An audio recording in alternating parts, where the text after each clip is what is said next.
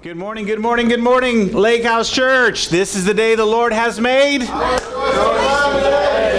I don't know if you remember, but last week I said this is the warm day that the Lord has made. Do y'all remember? It was what, 80, 87 last Sunday? That was last week. That was last week. Welcome to Texas, ladies and gentlemen. So, well, I want you to know that the holidays are officially here, okay?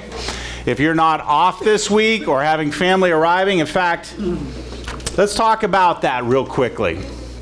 Because you know, sometimes the holidays can be a little stressful.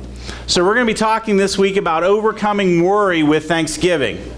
You know, we, the holidays are coming. Some of you already have.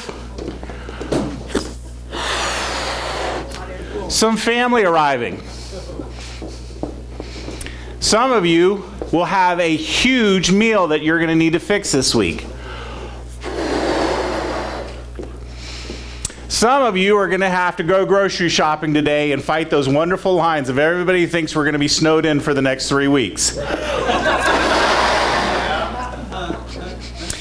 Some of us are going to get to prepare that meal for everyone that's coming in this week, right? Some of you get to spend Thanksgiving with family members that you don't really like. I'm not showing, no, there's no showing of hands on this one, okay? And this is not confession. I'm not your priest, okay?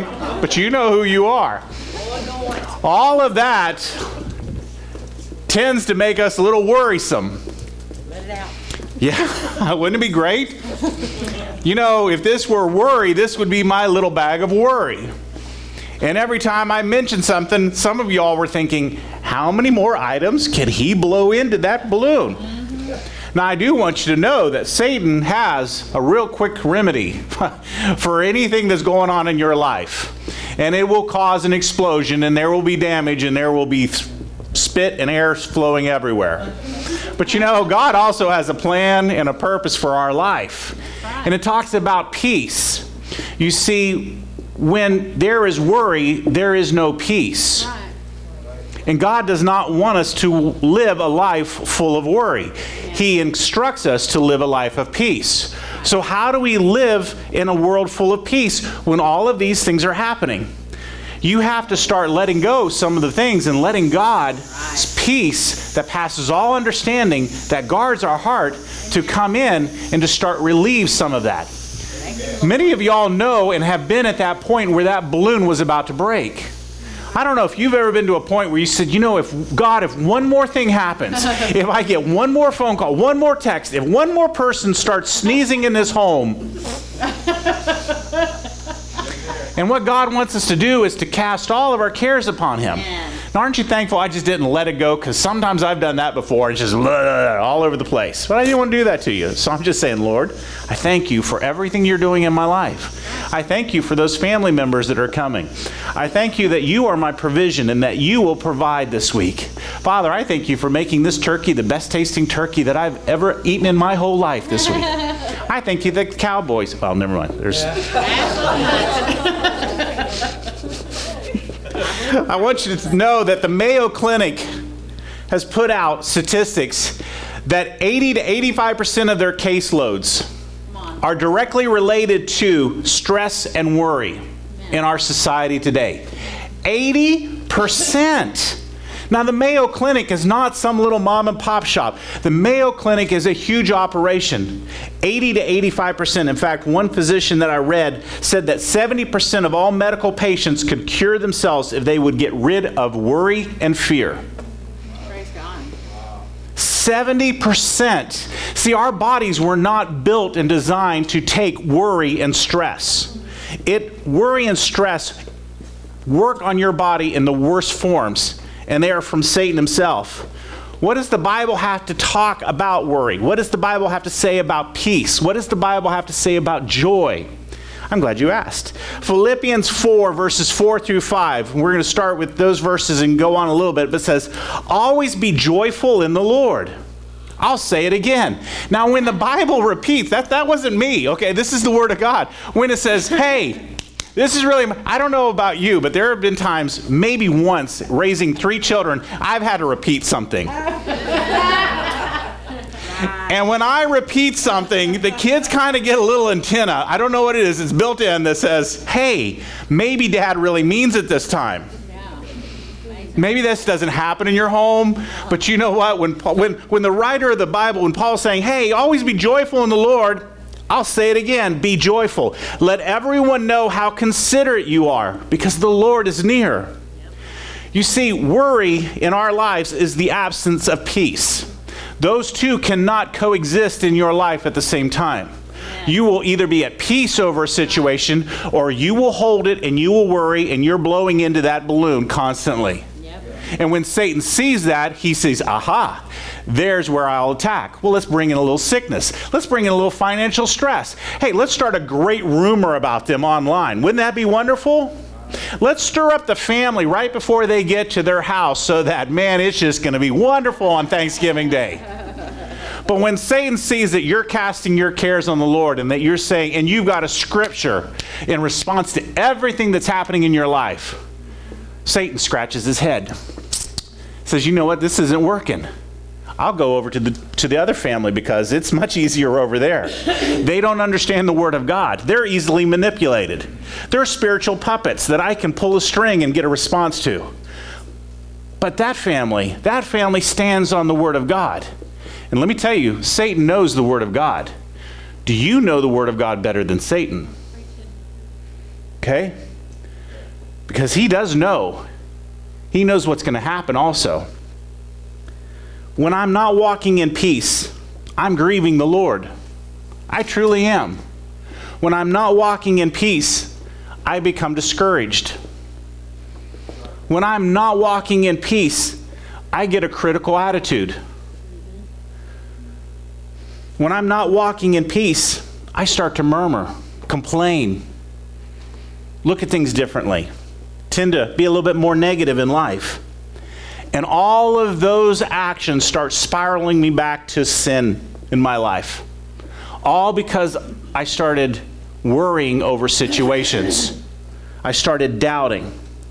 And once God has been removed from my life and He's not daily there with me, I am not praying, I'm not seeking Him. All of a sudden, the world is filling in that void, that junk food that we were talking about before we took communion. See, when a person worries, they think that God is not doing anything. I'm going to say that again. When you worry, you are assuming that God is not doing anything. But I prayed about it, nothing happened. I've been praying that that manager would move, and he hasn't, he's still there. You see, faith is not believing God to do what you want him to do. Faith is believing in what God is going to do is right. Some of us need to learn that lesson. Faith is not believing that God does what we want Him to do when we want Him to do it. It's knowing that God has a plan and a purpose for our lives, the creator, the architect of the universe, which we can't even comprehend, who knows the number of hairs on our head, knows our days, is saying, I've got a plan and a purpose for you. Will you trust me?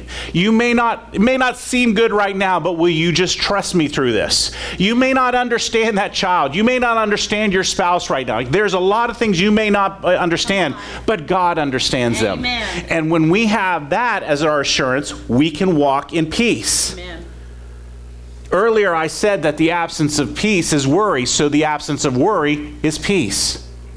See, one is going to consume your little balloon. I could have started off saying, you know what? I spent time in the Word of God today. I worshiped today with Dino, and it was phenomenal. And I love the new guitars. And man, I just felt like they, they come and they, they, they give us God's presence and, and they lead us into it. See, I could be filling my balloon with a lot of great things, or I can be filling that balloon with a lot of bad things. So if you are this balloon, what are you full of today? Are you full of worry, negative, or are you full of peace that passes all understanding, God's word, trust, hope, bad breath? What is it? It's all up to you. I have to be a thankful believer. I have to be a thankful believer because I am so thankful for everything that God has done for me. If God doesn't do anything else the rest of my life, I will still live a life of eternity and praise to Him. Praise God. Because He saved me, He has healed me, He has redeemed me. He has forgiven me more than I deserve. Amen. Okay? More than I deserve. When I've continued to do something I know is wrong, and yet I cry out, Abba, Father, would you forgive me? His peace is restoring me. There's an illustration that said that on a person's average anxiety, 40% of what we worry about will never happen. 40% of what we worry about will never happen. 30%, also in addition to that, are things in the past that cannot be changed. But we continue to relive it day after day after day after day. 12% are about things about criticisms that other people speak about us. 10% are about our health, which gets worse with stress. And 8% about real problems that we actually face. Now, wouldn't it be great to get rid of 92% of your stress? wouldn't that be wonderful? Because there's so very little that we have to even take to God in prayer. A lot of it is man made. A lot of it is just inside ourselves. A lot of it is Satan whispering lies into you. You are bombarded with lies. And who you're listening to is going to determine how you fill your balloon. I have three quick points today that I want to go through with you.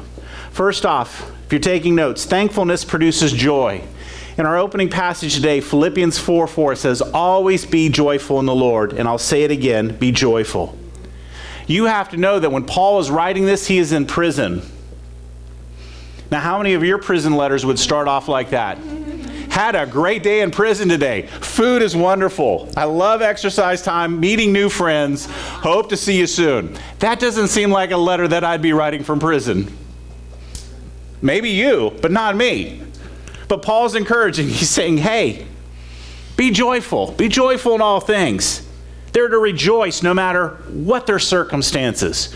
Paul is telling us to rejoice no matter what our circumstances are. Because as born again believers, we are going to go through difficult seasons.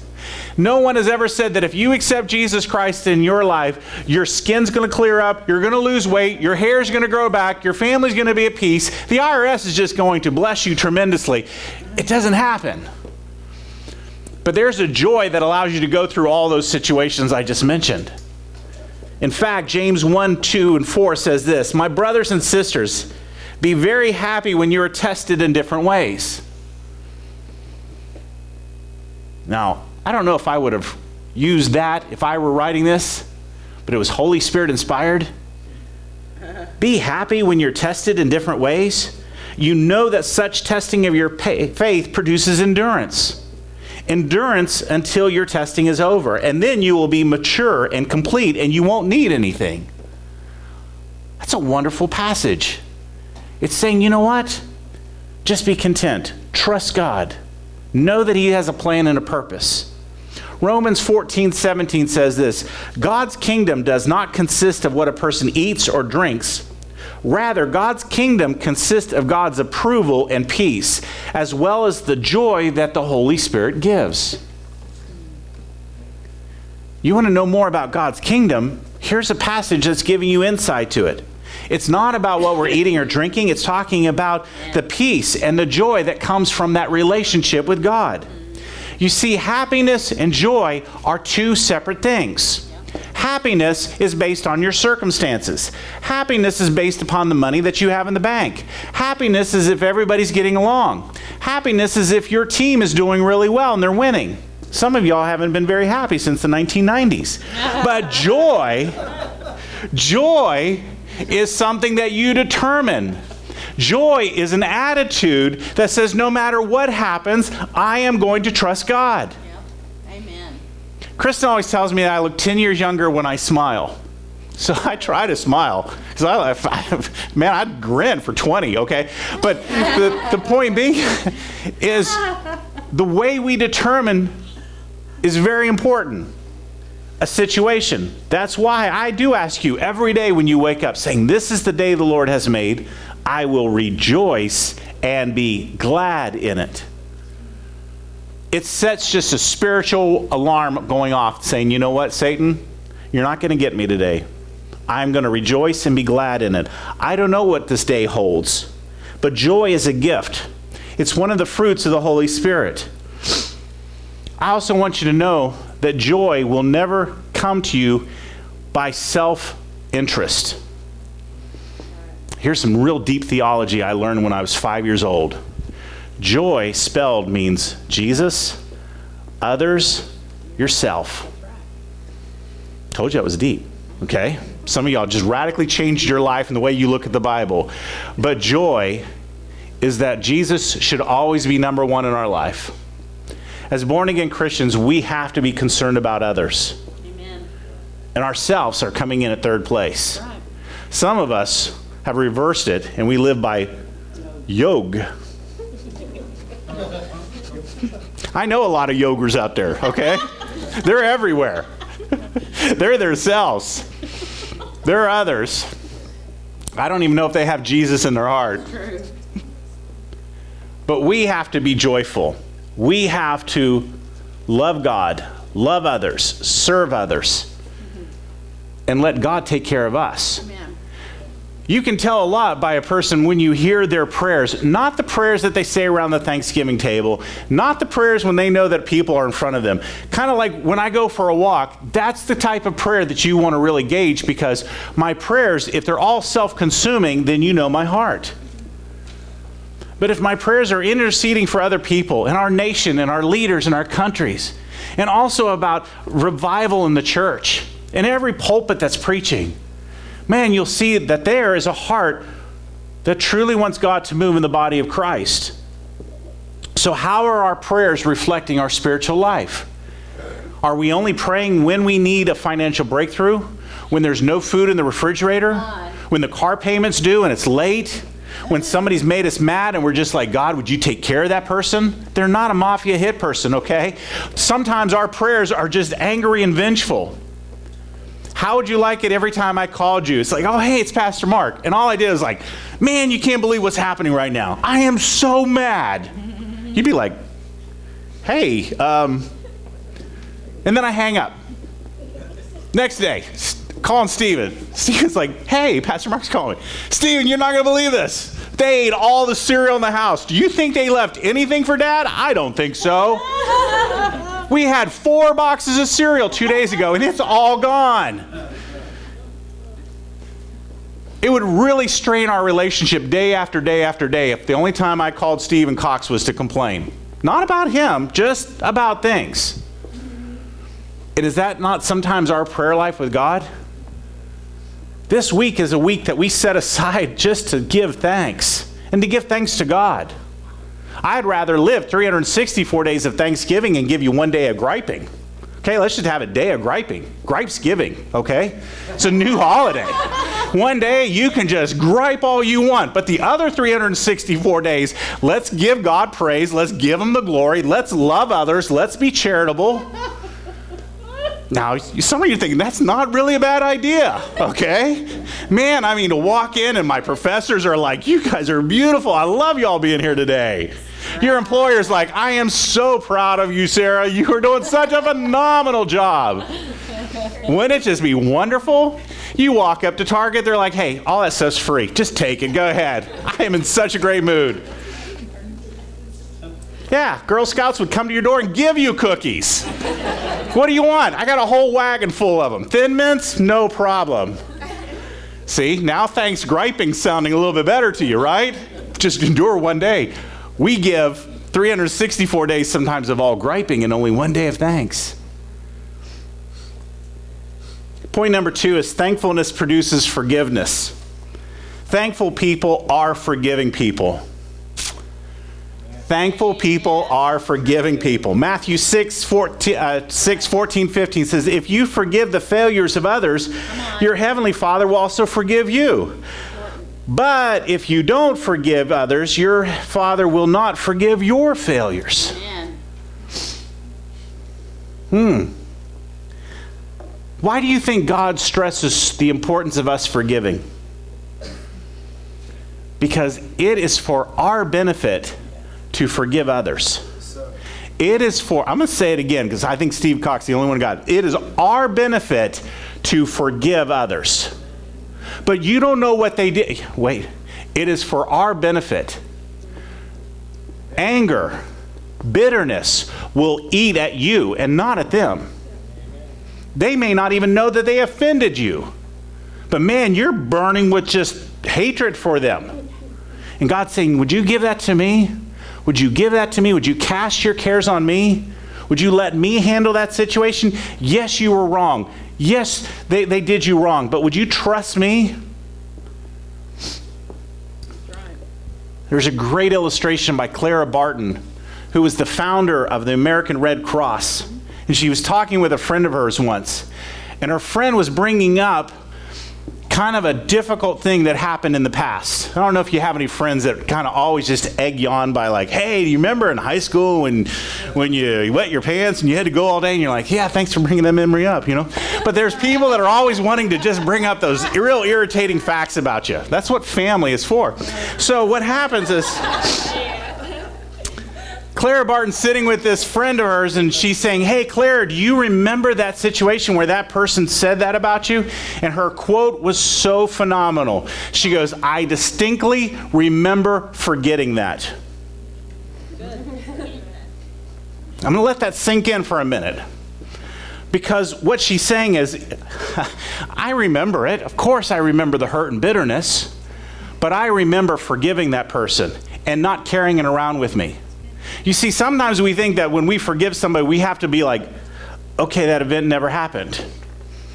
You will remember that event, but how you respond to that also shows what the Holy Spirit has done in your life. You see, if you have forgiven them, even if that's mentioned, there will still be some pain associated with it. But also, you say, you know what? God's got that under control. I'm not offended by it. I bless them. In fact, I want to do something nice for them. Wow. There's where you can determine whether there's forgiveness in your spirit. Matthew 6:12 says, "Forgive us as we forgive others." Ephesians 4:32 tells us to be kind to each other, sympathetic, Amen. forgiving each other as God has forgiven us through Christ. Amen. The Bible is full of forgiveness. Amen. And it is for our benefit that we walk in that forgiveness. Because you can die an angry, lonely person. And Satan would love that. You'll be a little trophy on his curio cabinet. But I would rather cast all of my cares, give thanks. Here's a real challenge. Can you give thanks for the person that's been such a cause of conflict in your life this week? When you're praying, could you say, Lord, I thank you for that person? I thank you that you love that person. I thank you that you're going to cause that person to be good to me. I thank you that you're going to work the situation for my good. Amen. I thank you, Father, that there will be such a relationship built through this that we would have never been able to do it without your help in this situation. And that you truly do turn all things together for our good for those who love you. That's a powerful prayer. Instead of just asking God to zap them, ask them to turn the situation around for something good. Amen. And God can do that. When we understand the power of God's forgiveness in our lives, we weren't that great of a prize before Christ in our life. No matter how good looking we were, how talented, how special our parents told us we were, we were not all that. But when we became a follower of Christ and accepted Christ in our life, we have phenomenal blessings, gifts, abilities, peace, hope, joy because of that relationship. My third and last point thankfulness produces prayer. Amen. Continuing on from Philippians 4, where we started, it says, 6 and 7 says, Never worry about anything, but in every situation let God know what you need in prayer and request while giving thanks. Let God know what you need in prayer while giving thanks. Then God's peace, which goes beyond anything we can imagine, will guard our thoughts and emotions through Christ Jesus. Wow. That's a pretty amazing scripture passage right there, isn't it? Here's the one, two, three of how to deal with stress and worry in your life. Pray about it, but pray with thanksgiving and then let God come into the situation. Matthew 6, 31 through 33 says, Don't ever worry and say, What are we going to eat? Or what are we going to drink? Or what are we going to wear? I'm going to stop right there. Well, it's good. There's, there's more coming. I was thinking about this passage this morning.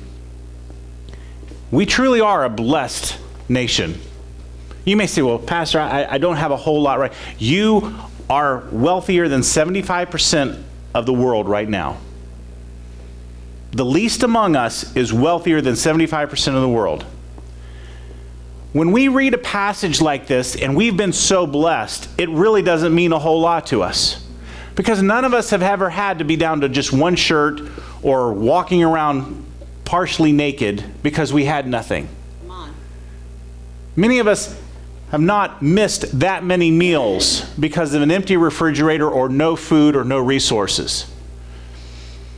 I was reading this passage this morning and I was thinking, what if I lived in a remote area, a, a hut, a, a, and, and every day was a struggle? What am I going to kill today so that I can feed my family? What can I bring from the ground up that will make a meal so that my children won't complain?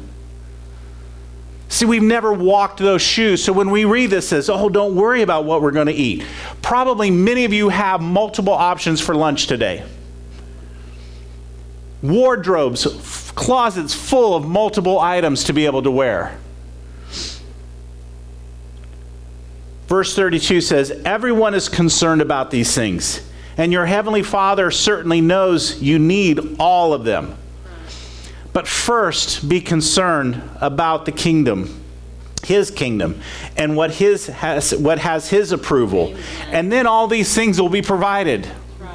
We are blessed to be in America. We are blessed to be one nation under God. I don't care what people are trying to tell you. We have been blessed because of the foundation of this country on biblical values. If you look, the, the Harvard, Yale, all of them taught from the Word of God as main textbooks. We're still living the legacy of that blessing. Amen. But I don't know how much longer that will be as long as we keep thumbing our nose at everything about God. I know that God is my source and God is my strength. Amen. Worry is faith in the negative. Right. I'm going to say that again. Worry is faith in the negative. If you've been dealing with worry, it's about negative feelings. It's a belief in defeat and not victory. So, are we grateful for all that God has done for us? Do we truly have a thankful heart? As I close, I came up with five great questions that I'm going to ask you. Austin, I think I have them on slides, so let's see if you have them. Number one, which do you tend to talk about more? Your blessings or your disappointments? I'm going to just let you think about this for a second. Do a self little inventory. Do I truly have a thankful spirit? Do you talk more about the blessings, the good things, or you talk more about the disappointments? Gripes, complaints, how work is not perfect, your family is not perfect, your neighborhood, this city, the state, our politicians. Number two, are you a complainer, always grumbling, always finding fault with your circumstances? Number three, are you content with what you have, or always dissatisfied and wanting more? Number four, do you express thanks to others when they help you, or do you just take it for granted? Here's a real key one right here. Do you thank other people when they do things for you? Minimal little things. Or do we just assume that that's why God put them on God's green earth? To take care of my needs. Number five, would others say that you're a thankful person? Wow do a little valuation on that one, right? I mean, if, if there was a checklist and, and I'm saying, oh, I, I know Sherry, I know Rachel, I, I know Rebecca, I know Victoria, would I be checking off on those that thankfulness is one of the characteristics I know about them? Because I know that I could mention a name to you and you'd instantly know that they are not a thankful person. And I can mention other names that you'd say, yeah, they're always fun to be around. They're always, they always thank me for, for little things. See, each day we have a decision on how we're going to treat others, how we're going to reflect Christ in us. And this week we have an opportunity to be with family members and friends that we don't normally get to see. And believe it or not, some of them may not be around Christians other than you. And they're wondering how you get through situations. I actually got a request to bring this back. But if you remember a few years ago, I challenged you to fast this week. And everybody kind of like freaked out a little because you don't fast, which is normally the giving up of food during the week of Thanksgiving. But what I asked you to fast was complaining. Can you go to next Sunday without complaining? And if you do complain, would you recognize it? You see, I don't mean to be the bearer of bad news on this. You will probably complain, okay? But recognizing it may show you a pattern in your life, Amen. and it may surprise you how many complaints come out of your mouth versus how many blessings or thankful words come out of your mouth. So I'm challenging you this week. Would you fast complaining? And if you do complain, would you just ask for forgiveness right then and there? Say, God, I, I, I didn't mean to have a complaining spirit right there. And see the change that starts taking place in your relationships and in your workplace, in your family, in your neighborhood, your school. With all heads bowed and all eyes closed, I've talked to you for about the last 30 minutes about how God can bring peace into your spirit.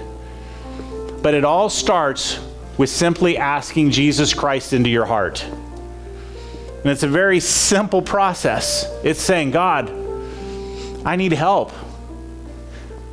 I need a Savior in my life. And I'm asking Jesus into my heart. You see, some people don't want to give up control of their life. That's why they won't ask Christ in their heart. They're proud, they can handle it.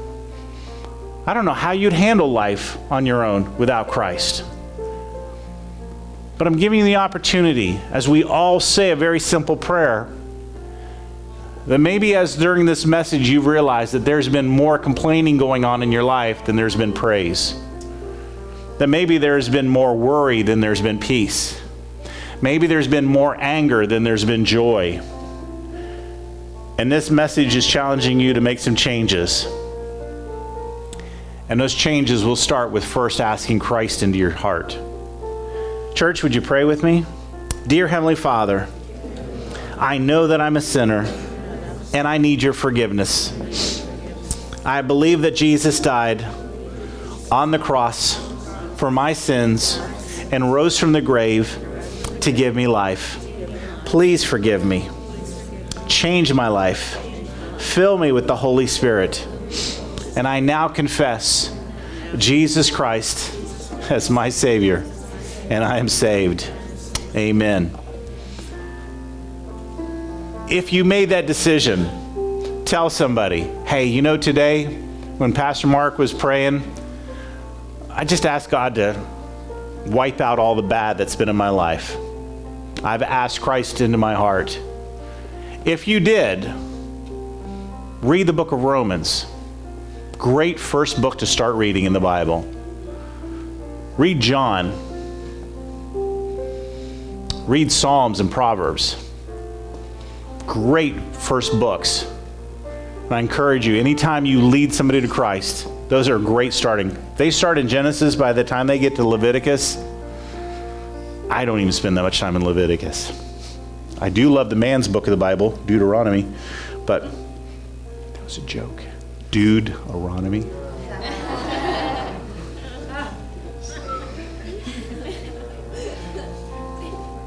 Thanks, Leah. I appreciate that. That was, that was a good laugh over there. I'd like to speak a blessing over you as we dismiss. Would y'all please stand?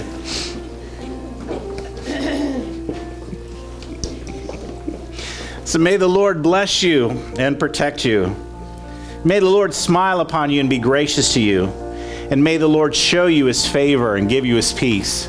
Go in his peace. In Jesus' name we pray. Amen. God bless you. Thank you for coming.